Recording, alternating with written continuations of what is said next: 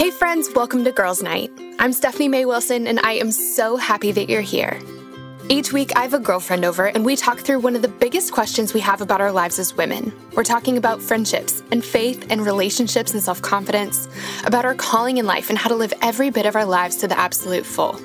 Life is so much better and easier and absolutely more fun when we navigate it together as girlfriends, and I cannot wait to get started. Our guest for today's episode is my brand new friend, Scarlett Hiltebeitel. Scarlett is a wife, a mom, a writer, and the author of an amazing book called Afraid of All the Things. She's hilarious, she's wise, she loves Jesus like crazy, and you are going to positively love her. In today's episode, Scarlett is talking to those of us who totally wrestle with fear of basically all the things, which is so me. And she's going to be showing us how we can find peace, rest, security, and Jesus in the midst of it all. In this episode, Scarlett tells us the story of the day when she actually came face to face with her biggest fear and lived through a real life tornado. Crazy. And she's going to share with us why, when that moment actually arrived, she wasn't actually afraid. Friends, if you've ever struggled with fear and anxiety, and if you've ever wondered where to find God and security and peace in the midst of it all, this episode is for you. And in this episode, you're going to get to hear just how much this episode is for me. I totally struggle with fear, and Scarlett's words have helped so much. But before we dive in, you may have heard me mention my book, The Lipstick Gospel, and if you haven't picked up a copy yet, I would love to send one your way. The Lipstick Gospel is the story of the worst breakup I've ever been through and how God put my heart back together from it. It's my testimony. It's a travel memoir. It's a story of what God is capable of doing in and through our lives when we let Him. And if you're going through a breakup right now, or if you could use some encouragement in your faith, or if you want to get closer to God but don't know how, or gosh, a million other things, I would just love to share this book with you. You can either download a copy of the book for free, yay for free books, right? Or if you're a paperback girl like me, we have those too. You can pick them both up in my shop. It's smaywilsonshop.com or through the link in my Instagram profile. I'm at smaywilson over on Instagram. Okay, with that said, let's dive into my conversation with Scarlett.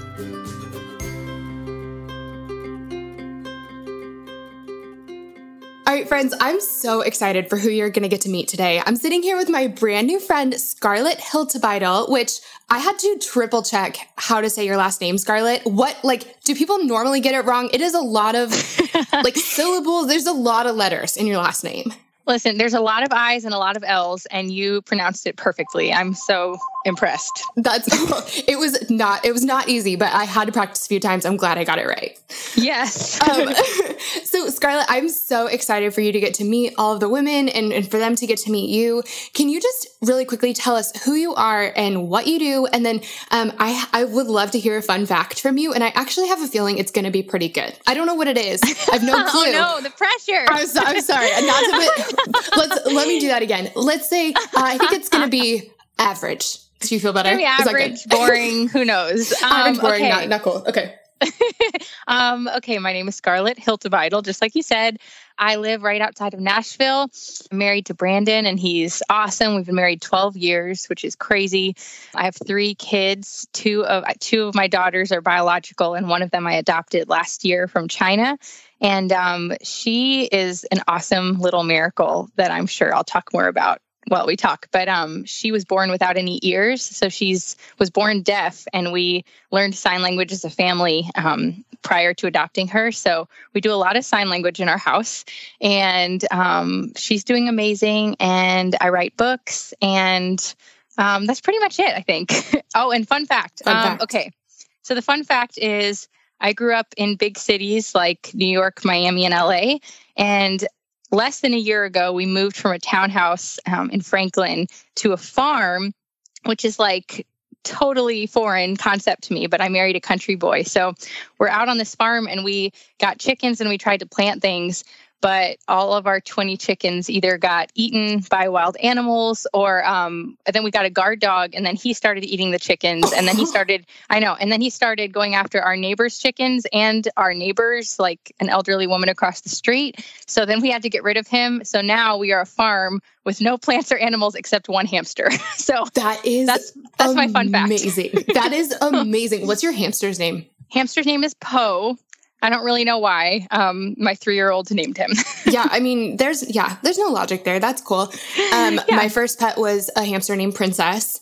My sister had Duchess. Awesome. Uh, mm. Yeah, hamsters were a thing in our family, and then they started to escape. And anyway, hamsters. Oh. Yes. Yeah, I don't. I have not touched the hamster yet. It's kind of like my life goal. Sorry, um, to never touch him. I clean his cage, but I don't touch him. How do you clean his cage without touching him?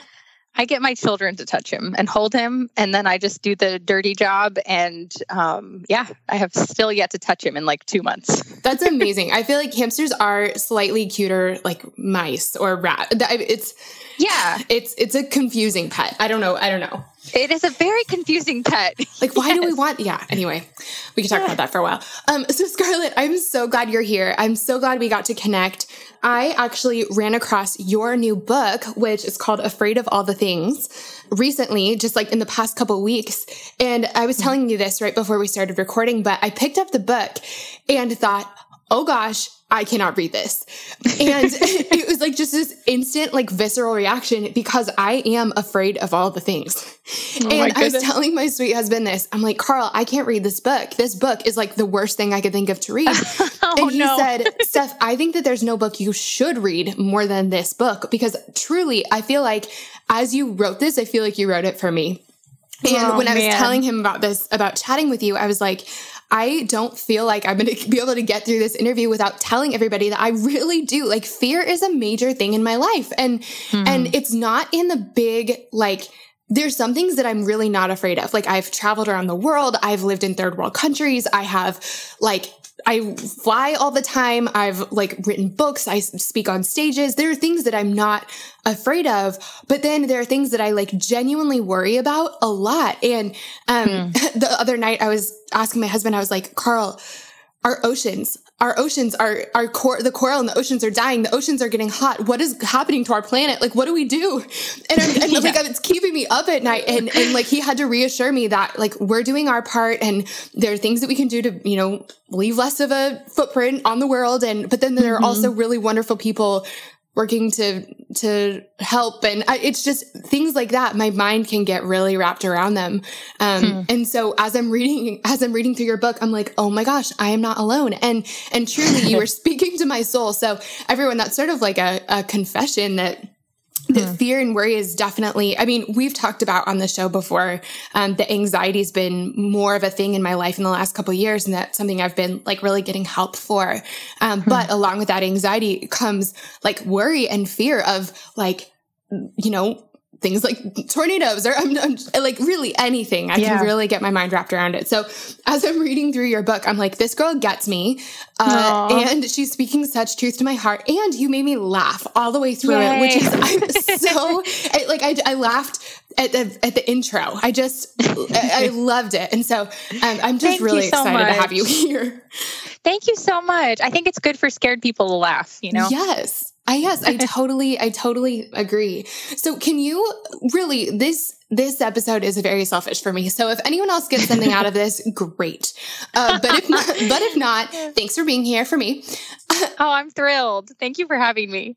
Give us some backstory when it comes to fear in your life. When did fear become an issue for you? What were you afraid of? And like, how has fear affected you throughout throughout your life so far? Okay, well, so I've thought about this a lot. I was telling someone the other day, it's like you live your life and you experience these seasons of fear and anxiety, but then you look back and you're kind of like, like I had to kind of evaluate that the last couple years in writing this book. Like when did it start and why was I so afraid, you know? Yeah. So I grew up in kind of an unusual setting. My mom was a cast member on Saturday Night Live and awesome. that's just it's awesome and unusual and but like I wasn't afraid back then because it was I, I had a fun happy life and everything was fine.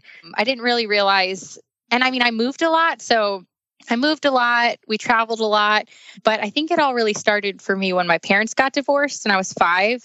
And um, we had already moved when I was six months old. We moved from LA to New York City because that's when my mom got cast when I was six months old. And then we moved to Connecticut So we lived outside of the city, and my mom would take a train to New York.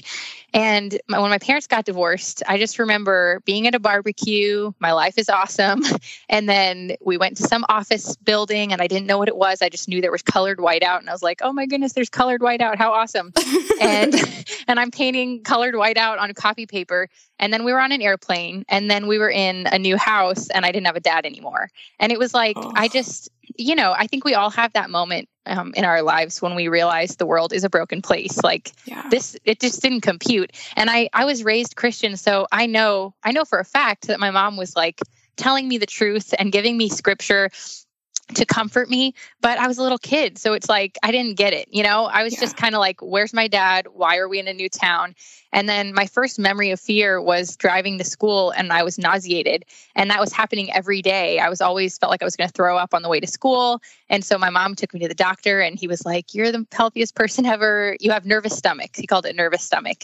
And it just kind of escalated from there and then throughout my life i just kind of latched onto different things that would comfort me and make me feel safe. And it, it just never worked. It really never worked. And I, since I was raised to believe that the Bible is true, I mean, I was hearing the gospel since birth, but I kind of, my mind would kind of twist it.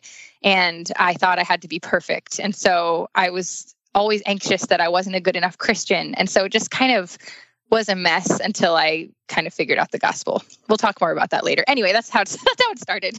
oh my gosh. I seriously I can truly truly relate to this. I when I was um seeing a doctor earlier this year about my anxiety, she said that anxiety and it is like going to a, like a, a shelf or a medicine cabinet or something and it pulls something off the shelf and goes oh my gosh look at this look how scary this is and mm. you have to grapple with it and be afraid of it and it, it's like random things and then once you sort of get through it you get to put it back on the shelf and then something else comes down and it's and that's how i totally. i feel like i really resonated with that because i'm like how can i how is it possible that i can be afraid of like disappointing god like why my arm hurts and right. that there might be a tornado that sucks up my house like later today or something right. all in the same yeah. day you know it's it just yeah. was non kind of nonsensical you talk a lot in the book about about your appendix can you kind of talk about that? that's like I, I burst out laughing at the very beginning Good. you're like i still have I, my appendix um, which i know this was not as funny for for you along Not in the moment, but I do laugh about it now. So I'm glad it made you laugh. Like yes, we, really this did. is still like a story that my family jokes about. But yeah, I was in a grocery store. I had just read the book Madeline, you know, the little redhead who has her appendix burst and she goes to the hospital, that children's book. And um, as soon as I knew that was a thing, and of course I told you I had nervous stomach every day already, I was like, well, that's it. I have that. I am going to die. This is going to happen. And I was just kind of obsessed with it. And my mom knew it, and she'd always be like, "Your appendix is fine." And then one day we were in, go, we were out of town, and we went into this grocery store, and I was just like, "It's happening! I'm dying!" And I collapsed, and so that was enough for my family to take me to the hospital. And they, I stayed overnight, and they poked me and did all the tests. And the new doctor in a new city is like, "You're totally healthy," you know, calm down. You're and fine. so it's, you know, we joke about it, but of course, like you said, in the moment that was just the beginning. And I mean, I can't tell you, Stephanie, how many doctors I've gone to that like, hey, I have tingly hands. I don't know what's wrong. They're like, you're just ain't nervous. Totally you're okay. fine. Yes. Um, yeah. So yeah, that's the that's the appendix story.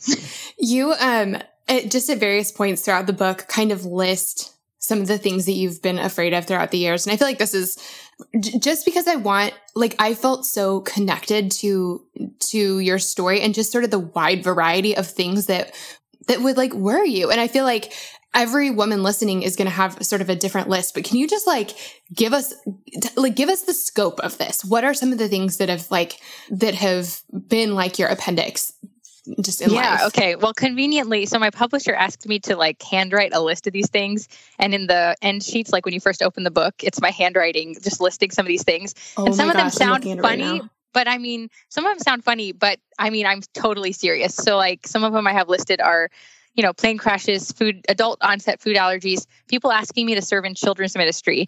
And that's a joke, but it's not a joke. That like it's really not a joke. like, like I have totally obsessed over and I talk about this in the book too, like people who work at church who are missions teams people who would like try to get you to go on a mission trip. I seriously have spent so much brain power being anxious over oh no this person is trying to find people to go to africa. I don't want to go to africa. If i if they look me in the eye they're going to ask me and then i'm going to say no and they're going to think i'm a bad christian or then i'm going to say yes and then i'm going to go to africa you know?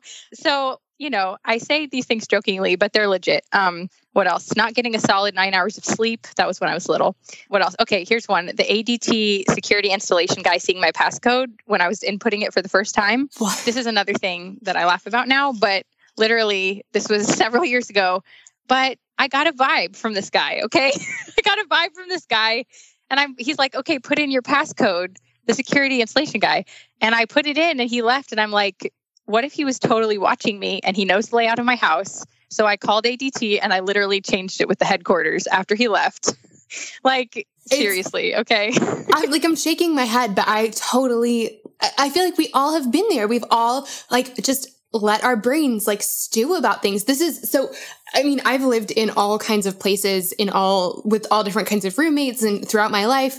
Um, in college, I lived with 89 girls in my sorority house. Actually, wow. all of us lived in the house. And, you know, I've had one roommate, two roommates, whatever. So my husband, Carl, and I have been married for almost five years, which is mm-hmm. crazy. Um, and Aww. he, every once in a while, like, will be out of town and I'll be sleeping at my house by myself. And hmm. it is crazy the lengths I go to to make it look like someone is home when he's gone fine. Even though I am home, like someone is home. Yeah. But it's like you have I have blow up dolls in the window. Totally. It's that's like the only thing I probably haven't done. It's I say probably. Um, like it's turning on the alarm, it's plugging in the things so that the lights turn on and off at different times. It's hmm. I mean, just like it is just nuts how much brain power I have spent in various seasons of my life trying to make it look like someone is home when yes, someone is indeed yeah. home. So I, I get like, it. Yes, I feel like so many of us have been there. So you talk about this in your book. You had a big turning point in your life and in your fear, and you call it your gospel awakening. Can you tell us about that?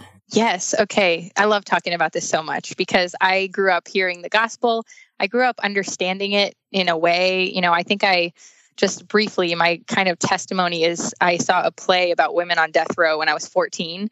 And I'd grown up in the church, but I was really all about trying to be perfect. And um, when I saw that play, it really touched me because I was like, oh, these these fake women who are acting, who are pretending to be murderers, like Jesus loved loved them and saved them, even though they broke all the rules. And it just kind of touched me, and I believed, and I I really believe that that is when I started pursuing the Lord and I was reading my Bible. And um, I don't know when the shift happened, but really quickly I went from feeling saved from the rules to feeling saved by the rules again. And I think that, like, I don't think I would have verbalized it this way then, but I think that the way I believed, honestly, until about eight years ago, was I thought, okay, I'm going to make it into heaven because Jesus died for my sins, but I better do a really good job after that. You know, I better earn his favor. Otherwise, he's not going to say, well done, my good and faithful servant. Because I'd read those verses about the people who did all these things in his name and he said, Depart from me, I never knew you. So, on top of all my bizarre anxieties, I always had this really intense underlying anxiety that I was doing Christianity all wrong, that Jesus was not really good, that he didn't really love me. So, my gospel awakening moment you know, in the book, I kind of walk through all these different seasons of anxiety from the appendix to the wanting to marry my high school sweetheart so bad that I would do anything, you know, and for him to like me you know like every thought in my head every day was how can i make my teachers love me? And how can i make this guy want to marry me by the time we turn 18 like that was my life goal. I look back on that season where i was striving and i was just kind of shifting from one kind of grasping for control to the next thing. And then I was in college and I developed these eating disorders and I was a mess and I was living this double life to hide that sin and then um, and this is another story that I, I, talk about this in my next book that's coming out in july.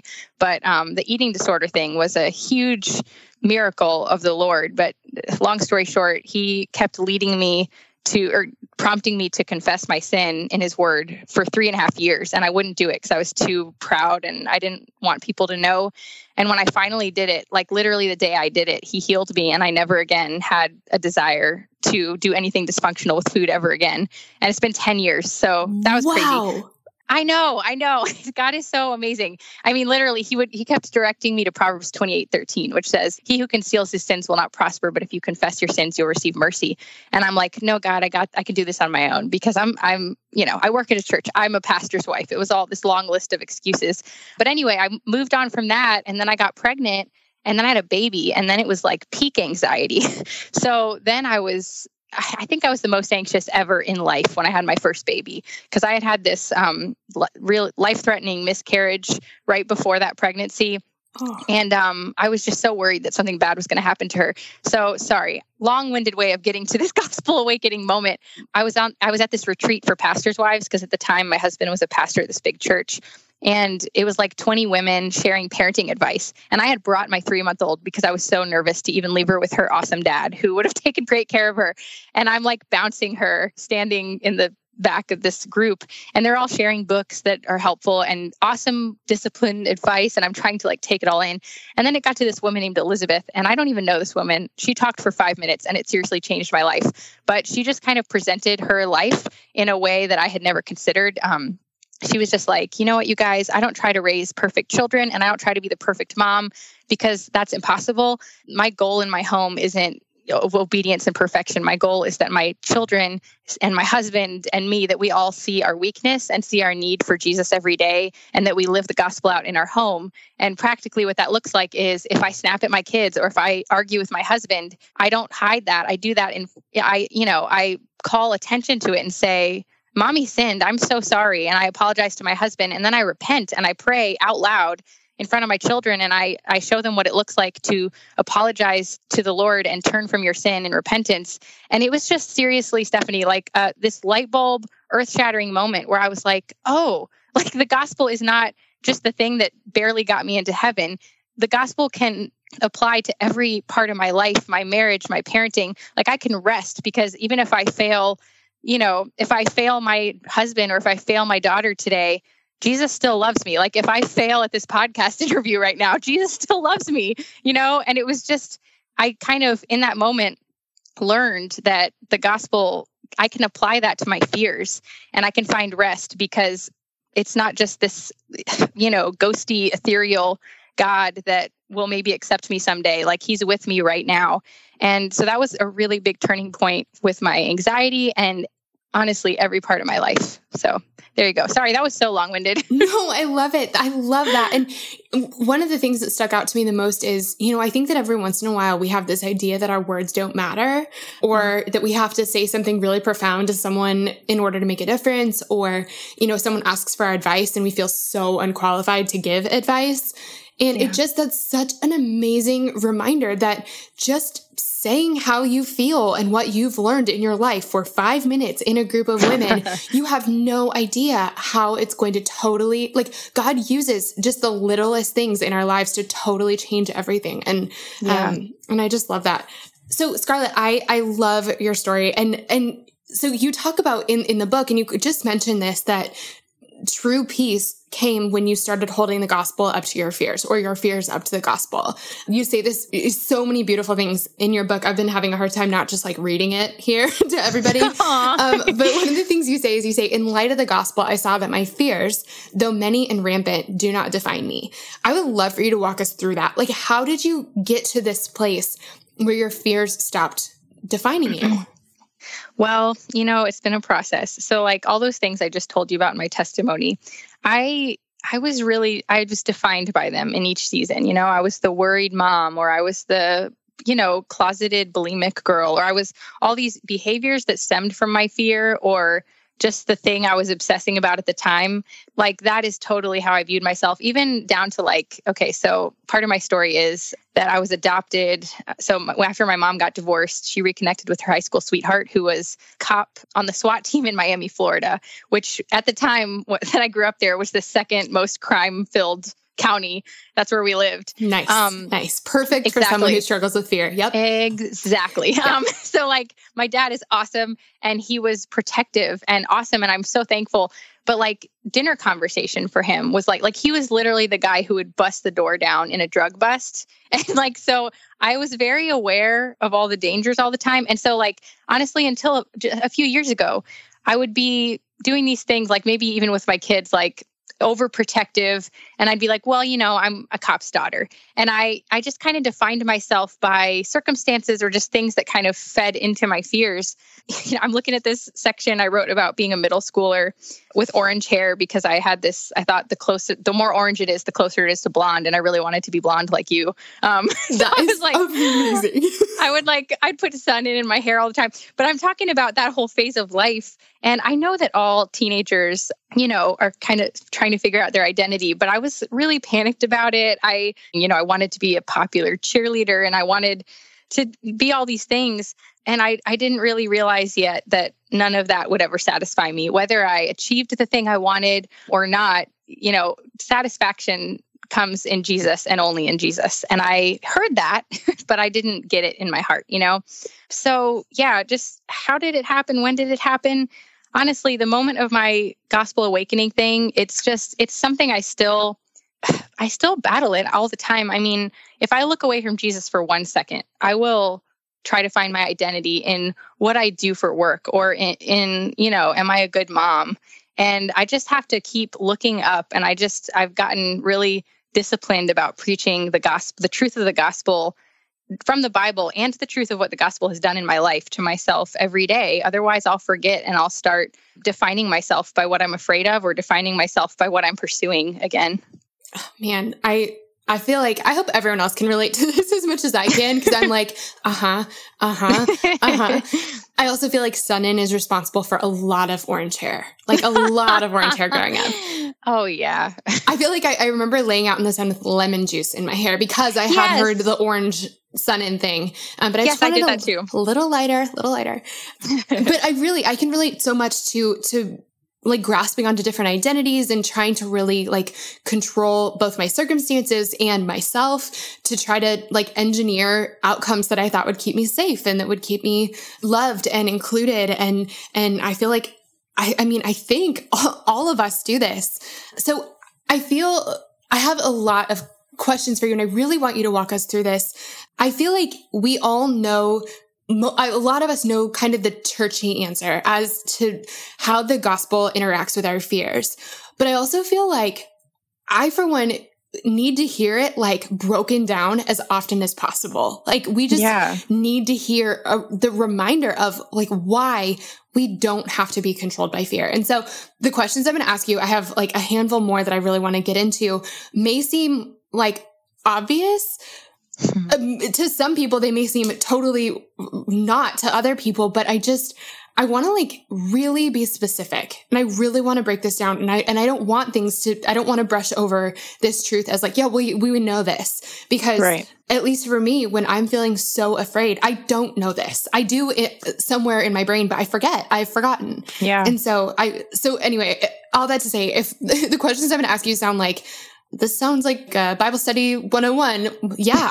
and I think yeah. 101, we like never graduate from 101 because God no, loves us is really hard to grasp, you know?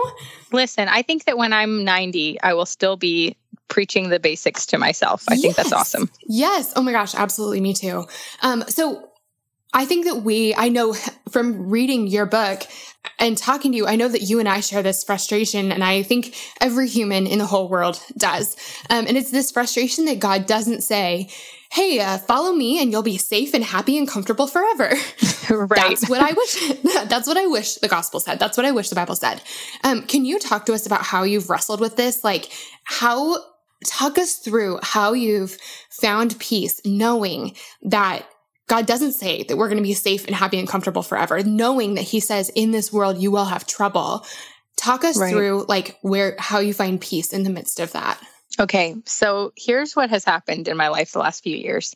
So, you know, I told you it started about eight years ago. I have an eight year old. So it was like when I became a parent and heard that great advice from that woman, Elizabeth, my mind started shifting. But I think what started happening in that time was I, I didn't even realize it before because I am like so skilled at distracting myself from serious, important things. I just like want to think about fluffy, happy, light things.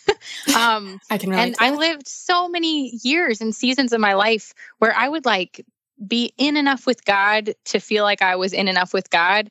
I was like too scared to really live in this vulnerable, surrendered way in my relationship with Him because I kind of, I don't know what my brain was doing, but I kind of had this voodoo idea of God, like, you know, because He said, in this world you'll have trouble, like you just said. I thought, well, if I really surrender to Him, all my great things I'm afraid of, He's going to test me by making all the bad things happen to me and like totally forgetting that he loves me that he's good you know that yes we'll have trouble but i think just because i was too afraid to be surrendered to him i didn't really have experience with the joy and peace that comes when you are weak and surrendered to him. So i think my to answer your question about the safe and comfortable thing i think i lived and I think I had an underlying guilt about this, but I lived my life with this kind of safety comfort defensive stance. And so like I would wake up and I'd think, how can I keep my family safe today? How can I protect my boundaries and my time? And I mean, the way I interacted with people and plans and friendships and everything, it was like, how can I be safe? I wasn't waking up saying, Lord, will you use me to serve someone today who needs to see your love, who doesn't, who hasn't experienced it? You know, that wasn't my my filter, which, you know, the Christian life is all about, you know, the word Christian means little Christ. Like we are called to and we get to enjoy being used by him to love the other scared people in this scary world, you know?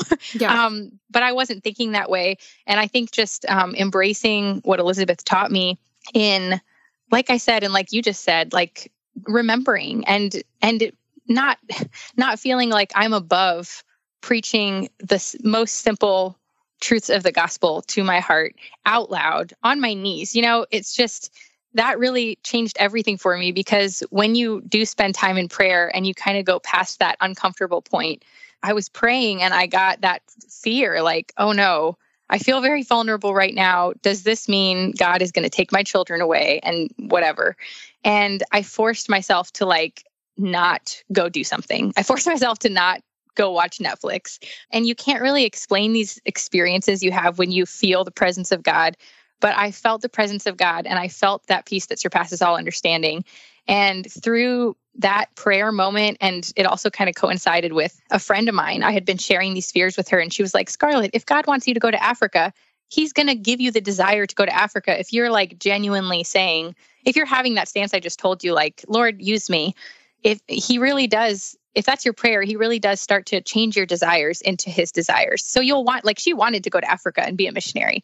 And so that was really freeing for me because I thought, oh, like he loves me and like he really, really loves me. And I can remind myself of that, look back in my own life and my own testimony and see, like I told you, the eating disorder thing. I mean, just remembering how lost and broken I was and how miraculous, he, how the miracles that, that I've experienced in my life, it's just helped me to walk in peace. And again, I have to, it's a discipline. Like I have to remind myself every day, but I just, I fight against that safety first stance. And I try to ask God to help me want what he wants when I don't.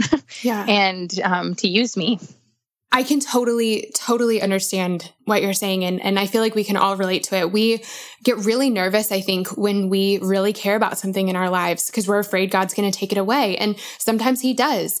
But the thing, the verse that I come back to all the time that I feel like I death grip when I'm um, in the scariest seasons of my life is Romans 8 28. And it says, In all things, God works for the good of those who love him, who are called according yeah. to his purpose. And I hmm. just, that verse to me has always meant like, you're not always going to know what God's doing. And sometimes in the moment, what he's doing isn't like, might not feel good or might not be exactly what you were hoping for, but it's going to be good. And, and in, when you can zoom out a little bit and when you can see what he's up to, it's going to be better than what you could have done on your own. And I just, totally. I feel like that's, we're afraid to go all in with God because we're afraid of what he's going to do or change or tinker with in our hearts. And he's going to, but it's for good and it's going to be better than anything we could have could have planned on our own. And so I really like yeah. what you're saying about like pressing in, about going past that we we stop ourselves short of of gaining all that God has for us because we're afraid of what he's going to change. But the truth is when we let him change things in us, it's always better. It's always better. Yeah. There's so much joy in it too. You know, Stephanie, the most recent example I have of this is adopting my daughter Joy. She um adoption, I won't be too long winded about it, but that was a huge fear of mine. And my husband always wanted to adopt. But it was one of those things where I was in a small group of people who loved Jesus and they were not pressuring me to do anything. They were just living their Christian lives in front of me every Monday night, you know? Mm-hmm. and um, it was a season in my life a couple years ago when my fears just kind of drifted into the background. And that desire to go adopt our daughter with special needs. And I mean, she wasn't just deaf. Her file also said she couldn't walk and she wasn't potty trained. And she was almost four years old. And we took her file to doctors and they were like, eh, you shouldn't do this um, because there's probably underlying things going on. And, and it was just, we really were, I really was living not out of fear and not out of that defensive stance. And I was asking God to replace my desires with His. And He made me want to do that. And it's just, I mean, it's just such a bizarre thing to look at the story of Joy's adoption and think that I was like the most.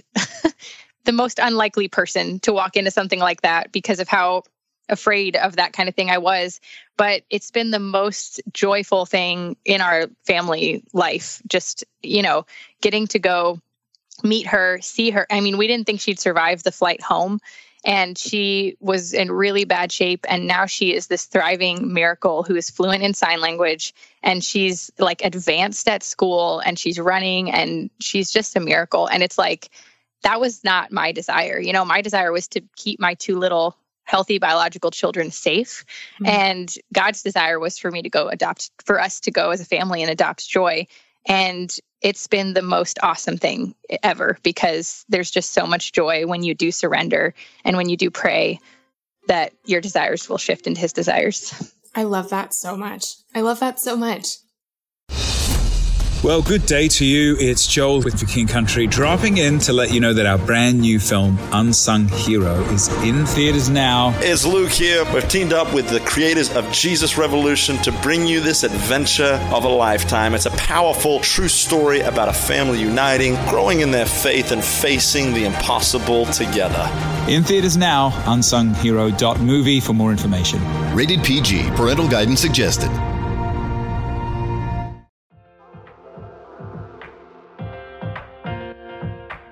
This show is sponsored by BetterHelp. As many of you know, I recently wrote a book, and while it was the most rewarding project of my career so far, it also came with a lot of hard work and long nights. And sometimes when things started to feel a little bit overwhelming, I needed to get a few things off my chest so I could clear my mind and keep the writing process flowing. And the thing that helped me so much to sort through those feelings was therapy. Now, tell me if any of this sounds familiar. Maybe you're going through something really hard right now a big loss or a gigantic life transition. Maybe you frequently feel anxious, depressed, overwhelmed, or just generally discouraged. Maybe you really, really, really want your life circumstances to change, but you don't know how to actually change them.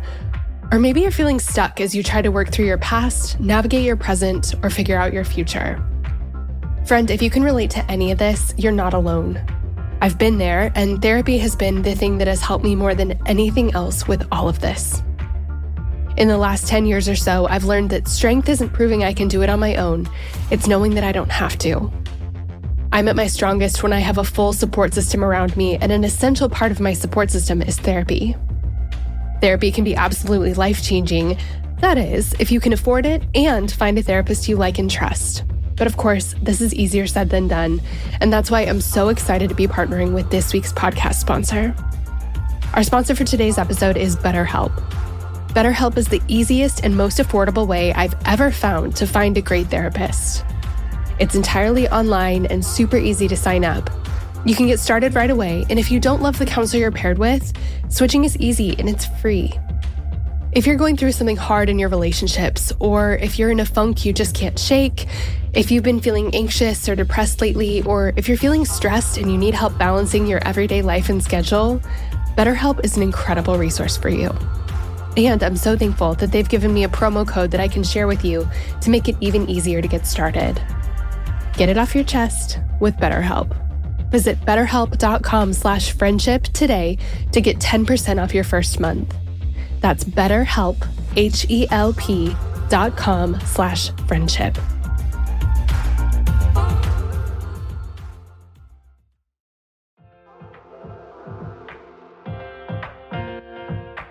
Shout out to Claritin for supporting this episode and providing us with samples.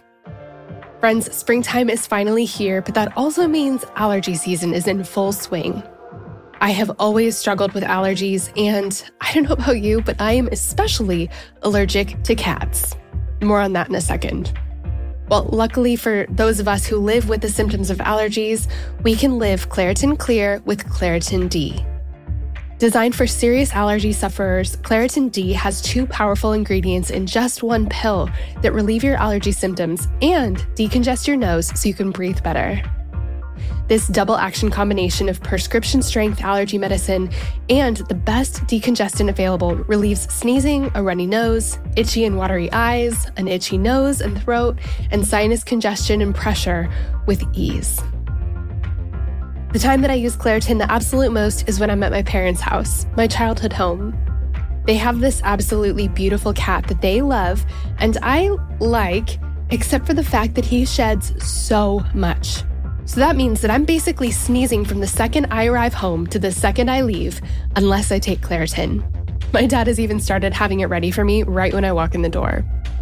Are you ready to live life as though you don't have allergies? It's time to live Claritin Clear. Fast and powerful relief is just a quick trip away. Ask for Claritin D at your local pharmacy counter. You don't even need a prescription. Go to Claritin.com right now for a discount so you can live Claritin Clear. Use as directed. Claritin, thank you so much for sponsoring our girls' night. We love having you.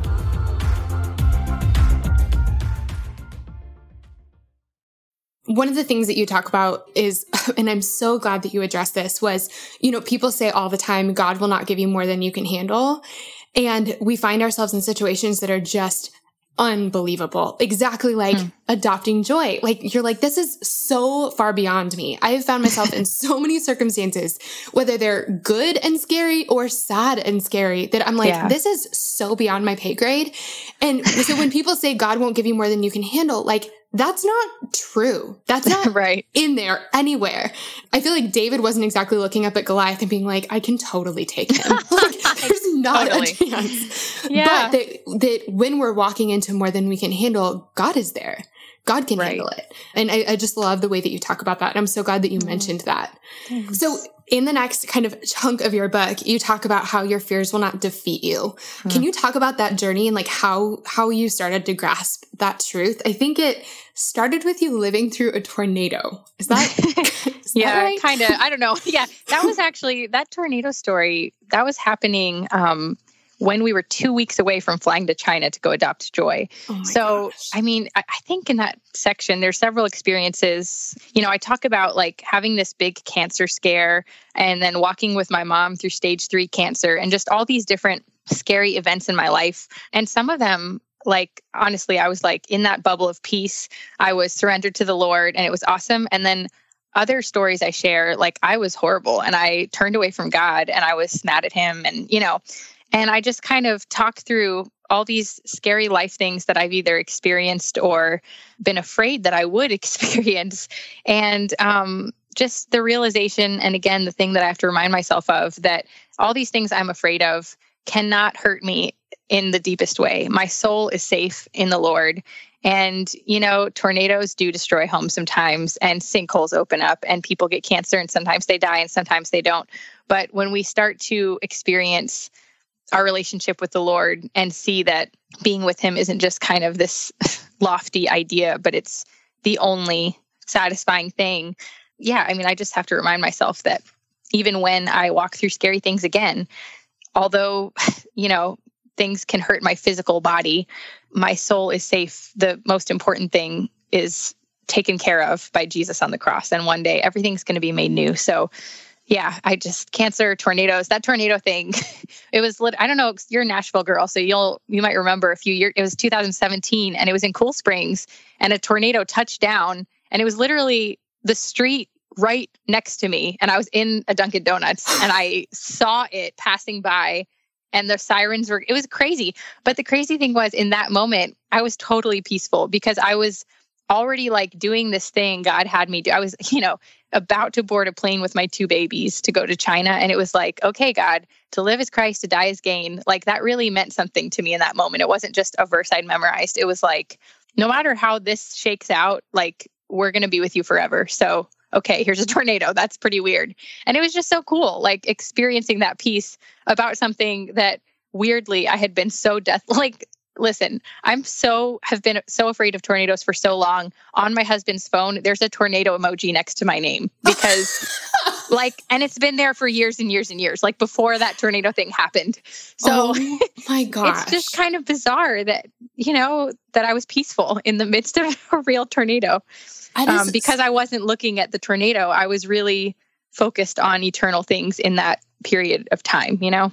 I that is so amazing. I I feel like I've I, that is so amazing, and I feel like it's like just incredible that this has been a fear of yours for so long, and that you got to you got to see it and survive it, and like see Jesus in the midst of it. And I think you know there are so many stories of people like being on the brink of of death, or um, I think there's some story of like a bunch of pastors being held captive by I don't know, the Taliban or something. I, mm-hmm.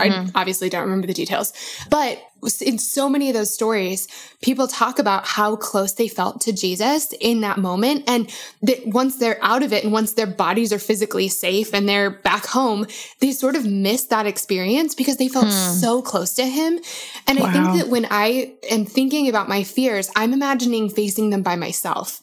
And the hmm. truth is, in the scariest, saddest, hardest moments of my life, God has been more present than I could have ever imagined. And so what in the world makes me think that if I'm, you know, in some place and there's a mass shooting at some point, which is a hundred percent my biggest fear, other than losing my losing my people, right? That God wouldn't be there. Like God will be hmm. closer to us. He's closer to us, or he, he's he's so present in in the hardest moments of our lives. And so, like, what in the world makes us think we would have to go through those things alone? Totally. I love that so much. Yeah, that reminds me of something my sister in law told me once when I was, before I'd kind of, and again, I mean, I'll struggle with anxiety again. I know I will, but like I'm in a good season right now. But when I was in a really bad season of it, I remember telling my sister in law, like, you know, I can't imagine living if XYZ happened. And she was like, Scarlett, you know, that's, you can't imagine it because it's not happening to you. God, you know, he, he, yes he gives us more than we can handle but he gives us like you said he gives us what we need which is his presence when we walk through hard things. So like i don't have to imagine what am i going to do if a mass shooting happens? Because a mass shooting is not i'm not in a mass shooting right now you know what i mean? Mm-hmm. he's with us and he does give us what we need when we're walking through these scary moments. And honestly like all this like quote unquote scary things I've walked through haven't been actually scary in the moment. Like the scary part has been thinking, is this thing going to happen? But like when I was dying and in my first miscarriage, I was my organ ruptured, I was bleeding internally. I wasn't scared. I was like in so much pain. I was like, somebody don't even numb me, just like cut me open and fix me. This hurts so bad. I wasn't like, ah, this is scary, you know? the scary thing is anticipating the thing. I think that just yeah. being in a hard thing is hard and God is with us and he meets us there. And when we're his kids, we experience that.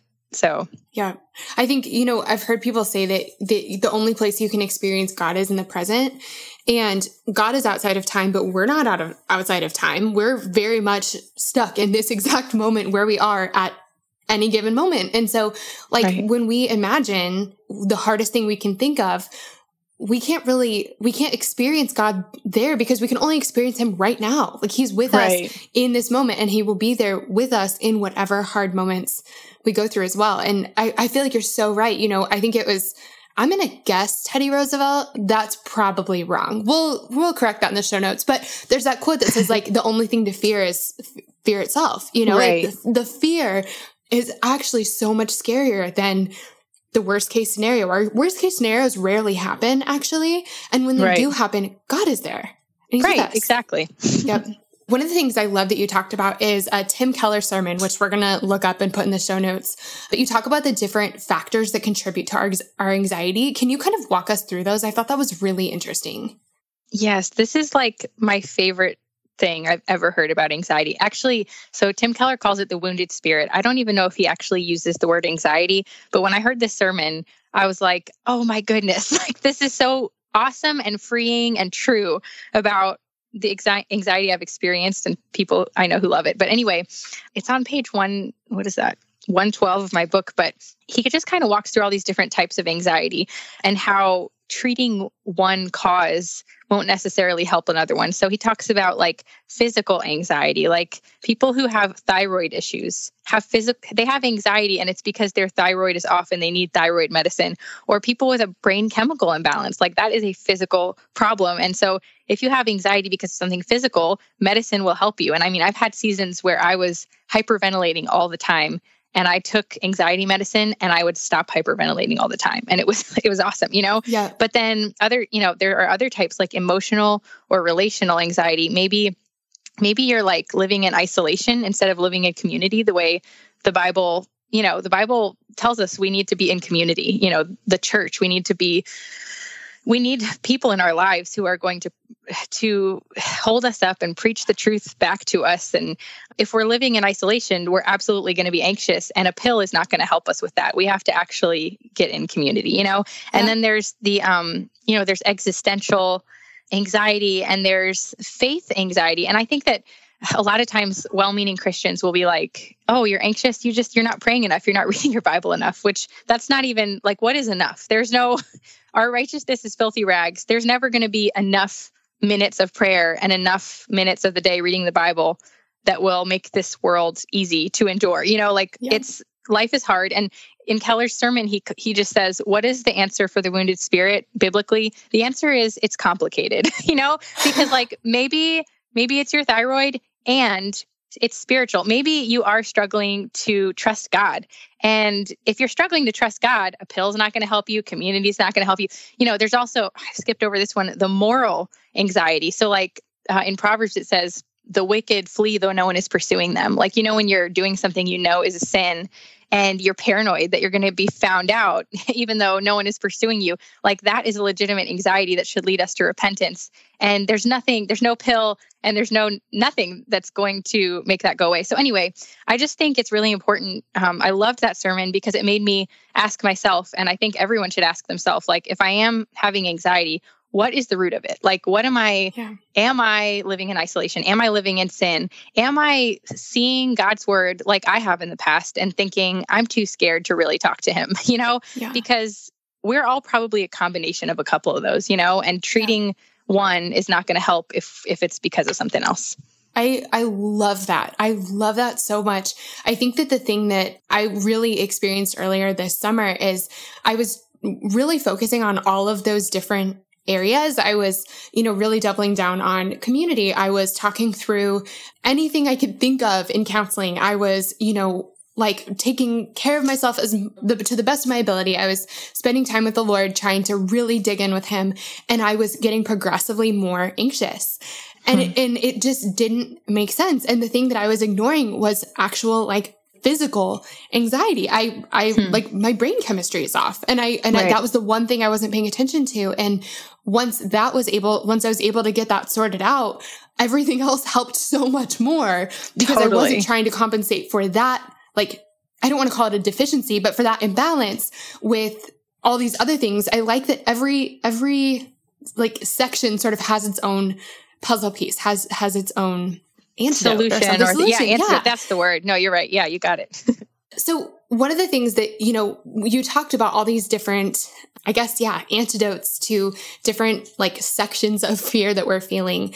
But I really love the way that you talked about prayer. Um, you talked about like Jesus's prescription for anxiety and not to discount things like medicine or counseling or like they are all, they all have their own individual place for that individual section of our heart. But when we're feeling overcome with fear, talk to us about like what God says to do about it and how we actually do it. Yeah. So, no matter, like you said, no matter what other things are feeding into your fear, Jesus tells us to pray. You know, Philippians, oh, I'm looking at it right now, Philippians 4, 6, and 7, he tells us to present our requests to God with thanksgiving. And you look at i mean it's all over the bible he tells us to pray and i i was talking to someone recently who said they were frustrated that they felt like their prayers were bouncing off the ceiling and i think that's because a lot of times we will think of prayer as like this thing we're supposed to do in order to please god.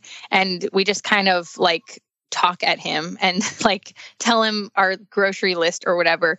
But we don't realize how powerful prayer is that it is really it's truly a supernatural sorry my mom's dog just barked. I don't know if you can hear that. Um, i'm at my mom's house. She's wrangling my three children downstairs. That's um, so awesome.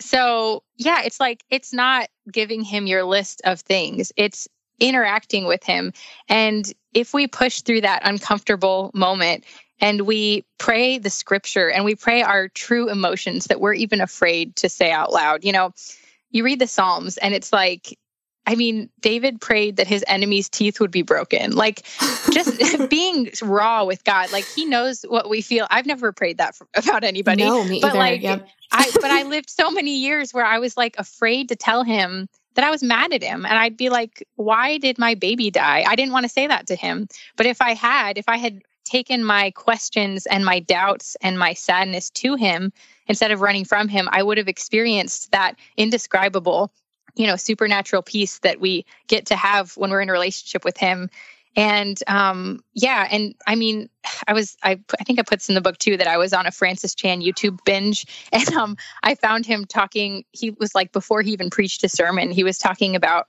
his favorite part of being a christian and how it was answered prayer. Because you know we all have these stories where we prayed for something so specific and we saw God come through in this way we couldn't have even imagined. And you can say it out loud and people are like, oh, cool, maybe that's a coincidence. But you know it's not a coincidence because you were there and God was there. And there's just so much peace that comes from that, from just living in prayer and recording your prayers and looking back on the prayers that He's answered. And um, yeah, in my own life, it's just been so awesome to experience that. I love that. Something that I've been doing my entire life since I was in sixth grade actually is journaling. And when I met Jesus, I, my journaling changed a little bit. And instead of just sort of writing into the like teenage void, I feel like I started um, to really like write to him. And the thing that I love so much about it is that I can see seasons. I can go back and read exactly what I was thinking in seasons when I was so sure that God was going to like drop the ball. In seasons yeah. when I was so so confused and so hurt and so afraid and so worried that things were going to turn out in a way that I just did not want them to turn out. And then getting to see a week, a month, a year, five years later, like God's faithfulness is just incredible. And I feel like that's what builds up our faith is getting to hear the testimony of other people of ways that God showed up in their lives and getting to read that in scripture. I mean, the Bible's just one testimony after another, but then also getting to see it in our own lives. And I feel like I love that you said writing down our prayers and writing down these examples because when you're in the thick of it next time, whatever that means, whatever that looks like, you need to remember that God is there and that he's he was there last time and he's going to be there this time, you know? Yeah. I love that. Yep. So the last thing that you kind of the last section that you talk about in the book is that your fears aren't forever. What does this mean and how did you learn this? You know, the thing is it doesn't always work out. Life doesn't always work out the way we want it to. It doesn't always work out beautifully. I have friends who are living with stage 4 cancer. And I have a friend whose mom has ALS, which is that. De- you remember the ice bucket challenge? Mm-hmm. It's like this degenerative. It's just unreal. Like we moved away from Miami six years ago, and she was her hand was feeling weird, and now she's in a wheelchair. And it, you know, there are these things in life that look hopeless and like death. You know, actually losing the person that you're so afraid to lose, or the people you're so afraid to lose. Like this is just a reality of living in this broken world. I, I talk a lot about my daughter. I call her Dewey, my three year old, but her her real name is Brooklyn. We never call her Brooklyn. um, but her real name is Brooklyn, and that's not because I love Brooklyn or anything. It's because when I was trying to decide what to name her, I looked up all these meanings and I saw that the word Brooklyn in Dutch means from the land of the broken. So we named her Brooklyn Hope, like she's from the land of the broken, but there's hope. So the whole My Fears Are Not Forever section is just, you know, I talk about these hard things that are hard to there's like no bow to tie around it, like death and these things that feel hopeless because the reality is our fears are not these things that we're so afraid will happen, they might actually happen. And one of them is going to, you know, we all are, we're going to walk through hard things, but we really do have this crazy hope that Jesus is going to come back and he's going to make all things new. And we're going to see the people that we love, you know, we're going to worship around his throne someday with our grandparents who loved him and taught us about him. You know, our fears aren't forever. So, I, you know, I didn't want to write a book that was like, here's how you can, you know, be free from anxiety and live a perfectly peaceful, happy life. Because I don't think we can live a perfectly peaceful, happy life while we are in this broken place. I think that we have to cling to Jesus every day in our weakness and we have to humble ourselves before the throne of God. You know, First Peter 5 7. Um, the necklace I'm wearing right now is from this company called Dear Mushka, and she puts Bible verses with jewelry. And it goes with First Peter 5 7, which is casting your anxieties on him because he cares for you. The first half of that verse says, humble yourselves. Like that's the whole key. It's like we we have to remember that our hope is in Jesus and that's it because we're going to forget and we're going to walk through death and our big we're going to walk through things that are scary but we have hope that our the things we're afraid of cannot affect our forever because our forever in Jesus is complete peace no more crying no more tears you know that's what that means I love that. So I have like two last things I want to hear from you about, but one of them is, can you tell us about the funniest day or the funnest day ever? I love this story. yes. Um, okay. The story is my sweet grandpa. He died a few years ago. And at the time, my oldest uh, was five years old.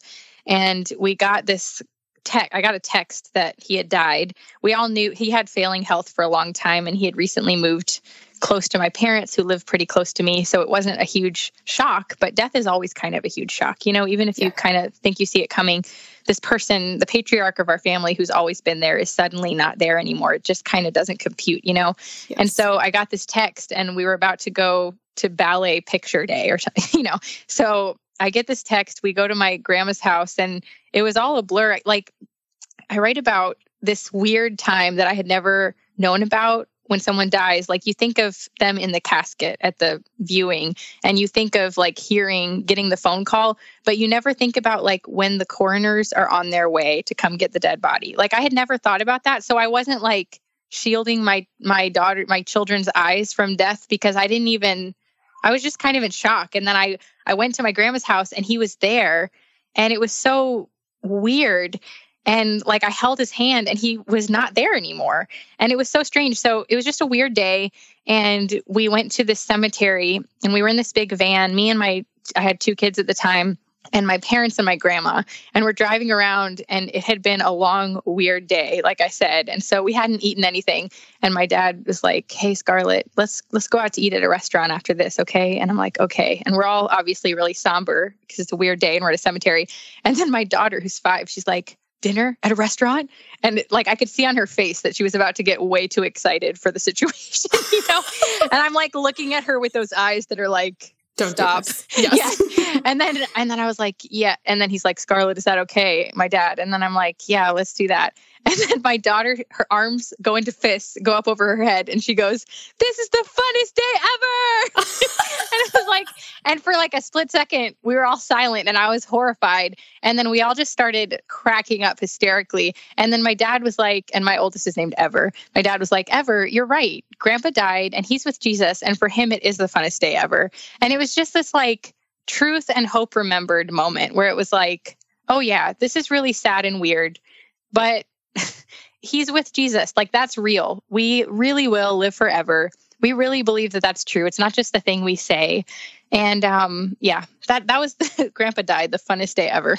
I I feel like that's I, I love that. I feel like that's the perfect summary for this. Like the world is hard and super screwed up and and there's so many things that are scary and sad and and that sucks and i wish that that wasn't the case but it's not always going to be the case and and it's not the end of the story it's it's the right. beginning of the story but the end of the story is redemption and we're saved and we're rede- and everything's fixed and it's better and it's better than better it's better than we could imagine yeah. and that's that's the business that god's in and and it's not today which is frustrating like not everything is totally better today but it's going to be. It's in process. Right. It's in, and we can we can count on that. And so our suffering is like so it's like in it's John 16 33, I think. It's like in this world you'll have trouble. We know that's true. But then Jesus says, Take heart, I've overcome the world. And like exactly. that's where hope comes from. Yeah. Scarlett, I would love it if you would just like bring it home for us, friends. Like we're living in this crazy, scary world. Tell us the truth. Like just leave us with truth. So sometimes when I'm overcome with fear, like, but sometimes, you know, when you're kind of in that half awake, half dream state and you're like maybe about to have a nightmare and you're like, oh no, I'm thinking of scary things, or it's like 2 a.m. and everything is extra scary because it's 2 a.m. Sometimes I'll have these moments where like I can't think of a verse and I don't know what to pray. And all I can think is Jesus. And so I just like, if that's the only word I have, that's the word I'm going to say because there's power in the name of Jesus.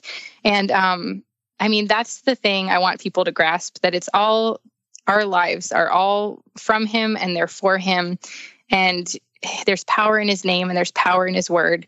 And if we just get on our knees every day and remind ourselves who he is and who we are in him, that's where we will find peace. And it's a fight every day. We're going to fight for peace. But my husband said the other day, like, we don't have any peace. Like, peace doesn't come from us. We can't muster it up, it comes from him.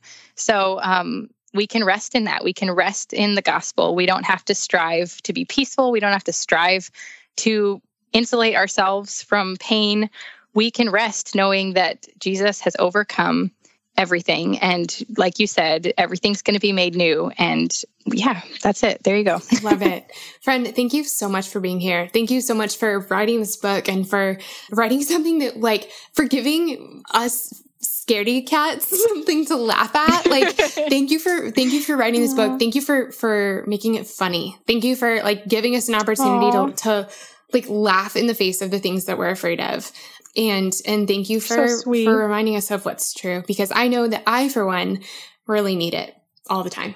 So I'm really grateful for you. Thank you so much. I'm so honored you had me on. This was awesome and it's it's a good reminder for me too. I have to like I said, I got to remind myself too. every day, every day. Well, thank you friends. thank you. You guys, isn't Scarlett amazing? I just love her and I love her wisdom. My gosh, game changing, right? Friends, that is it for today's episode, but we have so much good stuff ahead this season. And with that in mind, now is the perfect time to make sure you're subscribed. Subscribing to the show is the best way to make sure you never miss an episode. They won't send you an email or anything, it'll just make sure your phone downloads the latest episode when a new one's released. And I did want to take a quick second to ask y'all a favor. If you've enjoyed this episode, or if you've been a Girls Night fan for a while now, would you take just two quick seconds to leave us a rating and a review on iTunes? Those reviews help out our podcast so much, and it really would mean the world to me. So if you take two quick seconds to do that, I would be so grateful.